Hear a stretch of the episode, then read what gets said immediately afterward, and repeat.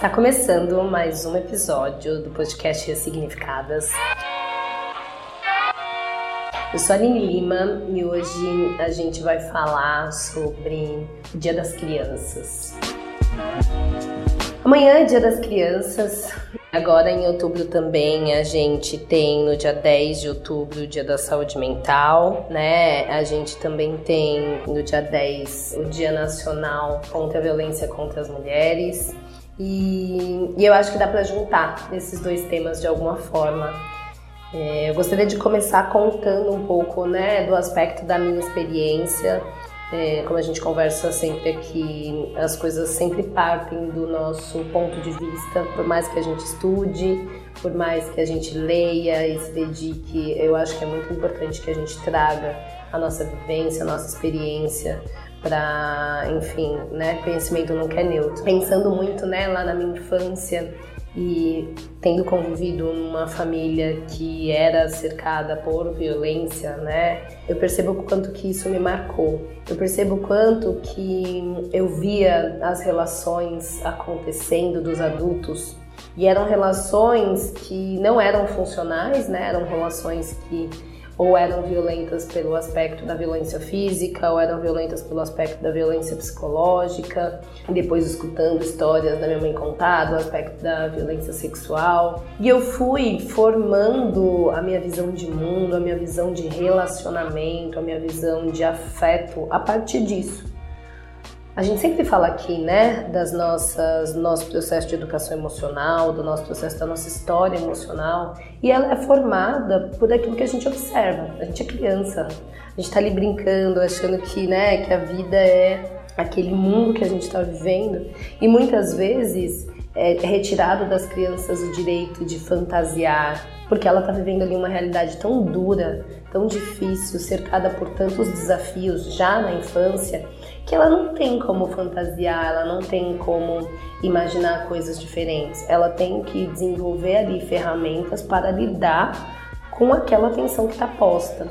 E aí quando eu olho para minha história, eu percebo que eu fui me fechando à medida em que eu ia observando as coisas acontecendo ao meu redor, a dinâmica dos meus pais, a dinâmica das pessoas que frequentavam a minha casa, da relação da minha mãe com a minha irmã, depois com o meu padrasto, eu fui me escondendo porque eu acreditava que aquela doçura, aquela vontade de ser autêntica, tudo que eu sentia que estava tentando sair por mim, não teria espaço naquele ambiente ou porque, enfim, os meus pais não tinham tempo para validar aquilo, ou porque o comportamento de afeto emocional deles era muito diferente, oposto daquilo que eu tinha para entregar.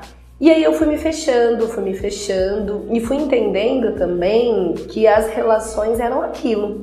E à medida em que eu fui ficando adulta e me relacionando, e agora não mais de um lugar de uma criança, né? De uma criança de 5, 6, sei lá quantos anos, mas de uma adolescente, de uma adulta, eu percebi, hoje, né, gente, eu percebi porque na época eu só fiz. Eu percebo que eu fui fazendo muito parecido. Por mais que eu criticasse, eu olhasse e falava, nossa, eu não quero uma vida assim, eu não quero um relacionamento assim, eu quero ser amada, eu quero ser cuidada, eu não quero viver o que minha mãe viveu, o que a minha irmã viveu, eu quero quebrar esse ciclo.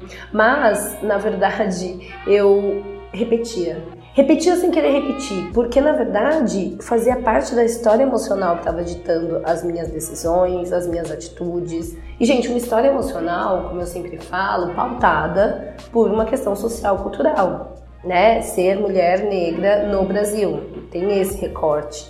E aí eu fui me envolvendo em relações aonde hoje eu consigo enxergar que eu buscava a validação, que eu buscava esse afeto, que eu buscava é, essa admiração, eu queria que, que alguém me cuidasse, que alguém me protegesse.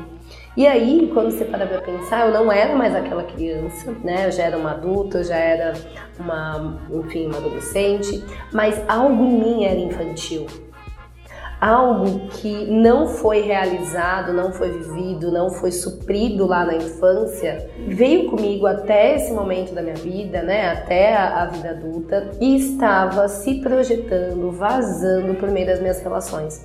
Eu lembro que eu sempre me envolvia com pessoas que estavam emocionalmente indisponíveis, ou porque elas não, não podiam ter um relacionamento, ou porque elas não estavam afim de ter um relacionamento. Enfim, é, era nítido o quanto que aquela pessoa não podia me dar, mas parece que era como um jogo. Eu queria esse, essas pessoas difíceis, porque era como se eu conseguisse fazer elas gostarem de mim, elas se apaixonarem por mim, elas me quererem, era como se eu tivesse ganho um prêmio. E passado um tempo, isso foi ficando muito até compulsivo, porque eu escolhia inconscientemente essas pessoas difíceis. Vamos lá, né, para aqueles filmes americanos, olha como influencia. Vamos conquistar o bad boy, aquele que é impossível.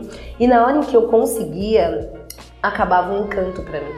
Porque era como se eu alimentasse uma parte do meu ego que falasse, beleza, agora você é boa. Como uma droga, sabe? Hoje eu olho, eu percebo que funcionava muito como uma droga, porque eu precisava tanto me sentir boa o suficiente que esse processo de, de conquista é, alimentava minha alma ali naquele momento. Só que, gente, o preço era muito alto a pagar, porque a gente tá falando de um lado que não tem disponibilidade emocional, que não está afim de estar naquela relação, e um outro lado que quer a qualquer custo ser amada e provar para si mesmo que é boa o suficiente. Ou seja, eu, que estou no lado que quer a qualquer custo e provar que sou boa o suficiente, aceitava inúmeras coisas para poder chegar no meu objetivo, que era aquela pessoa ali, afim de mim, gostando de mim, é, e aquela outra pessoa tava zero preocupada com o meu bem-estar, tava zero preocupada com o meu cuidado, tava, tipo, tava ali levando a vida. E quando a gente se cruza com esses objetivos totalmente diferentes, é aonde a violência, o abuso,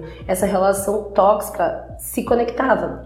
Porque eu ia aceitando o desprezo, eu ia aceitando a irresponsabilidade, eu ia aceitando fazer coisas com o meu corpo, é, com a minha vida que eu verdadeiramente não queria, mas eu sabia que eu precisava para alcançar aquele objetivo de ser amada, de ser querida e desejada, ceder. E quando eu menos percebia, todas as relações que eu me envolvia, elas eram tóxicas, elas eram abusivas e de um certo nível até mesmo violentas. E aí onde eu consigo, né, tô aqui peguei essas seis datas que o YouTube traz pra gente, né, da violência das crianças e da saúde mental, é onde eu trago para vocês essa junção. Eu era uma adulta em situação de permanente violência, permanente é, dor, opressão, humilhação, que estava agindo como uma criança que só queria atenção e estava perdendo toda a minha saúde mental. Porque é isso, né, gente? Não tem como a gente ter saúde mental se a gente não consegue entender aquilo que é bom ou que não é bom pra gente. Se a gente não consegue ter consciência daquilo que nos machuca, daquilo que nos faz bem. Não tem como ter a saúde mental se a gente não tem a plena noção de quais são os nossos mínimos valores para estar em uma relação, para estar em um trabalho, para lidar com os nossos familiares. É muito difícil da gente cuidar da nossa saúde mental, da gente ter essa saúde em dia, digamos, se a gente está automaticamente agindo como uma criança que quer atenção ou uma criança mimada que quer aquele brinquedo de qualquer forma, como era o meu caso quando eu falei para vocês. Eu queria aquele brinquedo, digamos, né, entre aspas, metaforicamente, que era aquela, aquela, aquele relacionamento, aquela pessoa gostando de mim, e eu não medi esforços para isso. E, e, e, o não medir esforços é, inclui me machucar, machucar outras pessoas. E são marcas, quando a gente olha para mulheres que passam por situações de, de violência, relacionamentos abusivos, ou até mesmo tóxicos, são marcas, gente, que não apaga quando a relação acaba. Não é uma coisa que, tipo, ah, acabou a relação agora ótimo, zerou a vida, uma folha em branco, vamos seguir. Isso tudo vai ficando marcado na nossa psique. Isso tudo vai impossibilitando que a gente, quando encontre alguém que é bacana, quando. E, e assim, encontre alguém que é bacana, eu não tô falando só de relacionamento afetivo sexual, tô falando pessoas no trabalho, amizade. A gente vai se fechando. É como se essa cicatriz fosse tornando o nosso corpo duro, fechado, sem mobilidade. E aí a gente tem medo o tempo todo de ser machucado.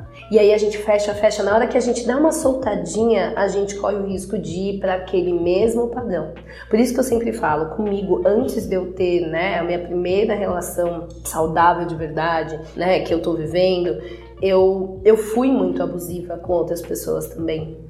Porque foi a forma de aprendizado emocional que eu tive que era o tempo todo estar tá nesse jogo de primeiro eu desprezo antes de ser desprezada, ou é, nossa, tá bonzinho demais, tem alguma coisa de errado. São aprendizados sociais, emocionais que a gente foi tendo, que eu não vou chegar aqui e falar, olha, só eu sou uma coitada porque sou ferrada com a minha vida. Todo, toda a minha história de vida fez com que, infelizmente, eu também reproduzisse comportamentos que eram abusivos, comportamentos muitas vezes que eram machistas, a gente aprende isso e se a gente não tem consciência, se a gente não para para pensar, se a gente não se questiona, se a gente não busca apoio, se a gente não dá nome aos problemas que a gente está vivendo, a gente reproduz sim. Somos mulheres, somos a maioria massiva que está morrendo por ser mulher, que está sofrendo violência, que está sofrendo abuso, somos. Mas a gente precisa entender que não vai ser só fazer um post no Instagram vários stories falando sobre isso, se a gente não olhar pra gente e entender que a gente precisa cuidar da nossa saúde mental, fortalecer a nossa autonomia, entender que isso é um problema social e precisa de articulação com outras mulheres, com outras, é, com outras, é, outros atores da sociedade se a gente não entender e olhar para isso, a gente corre o risco de fazer 50 mil posts no Instagram e mês que vem estar tá numa relação abusiva, ou com amizade, ou com trabalho, ou com um relacionamento afetivo, sexual. E aí, não é que você corre o risco, todas nós corremos. Toda a sociedade, toda a nossa criação, todo esse esse preparo que a gente teve para chegar até aqui foi para que a gente vivesse situações como essas. Não era para que a gente fosse saudável, autônoma, consciente. Então é um esforço que precisa ser feito. Então, quando a gente fala de infância, de saúde mental e de violência contra a mulher, as coisas estão muito conectadas. Muito conectadas, principalmente quando a gente está falando de mulher. Porque é desde a infância que a gente é educado a chegar aqui hoje, sem nenhum tipo de educação emocional, sem nenhum tipo de consciência com relação aos nossos corpos, sem nenhum tipo de liberdade. E tudo isso está muito conectado. Uma mulher que está em situação de violência muito provavelmente é uma mulher que tem grandes chances de desenvolver algum tipo de doença mental, de, de ter a sua saúde mental agravada. Então, gente, vamos pensar. Aline, eu não estou em nenhuma situação de violência. Não estou nem num relacionamento, tá tudo bem. Mas esteja atenta. Não aos sinais somente do outro, mas aos seus sinais. Que tipo de padrão de relacionamento você teve nos últimos tempos? O que você tem buscado nas suas relações? Quais foram as coisas que você aceitou em relações do passado que te machucaram? O quanto que isso está conectado com a sua história emocional de infância, da história com seus pais.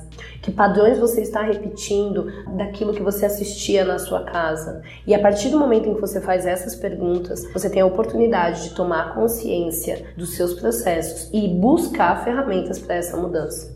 Porque se você não se faz nenhum tipo de pergunta dessa, você vai estar sempre achando que é a vizinha que está passando por problema e que com você nada disso vai acontecer.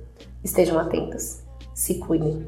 Cuidem da saúde mental de vocês, cuidem da criança de vocês e não permita que nenhum tipo de violência passe, percorra o corpo de vocês, a vida de vocês, porque você não precisa passar por isso.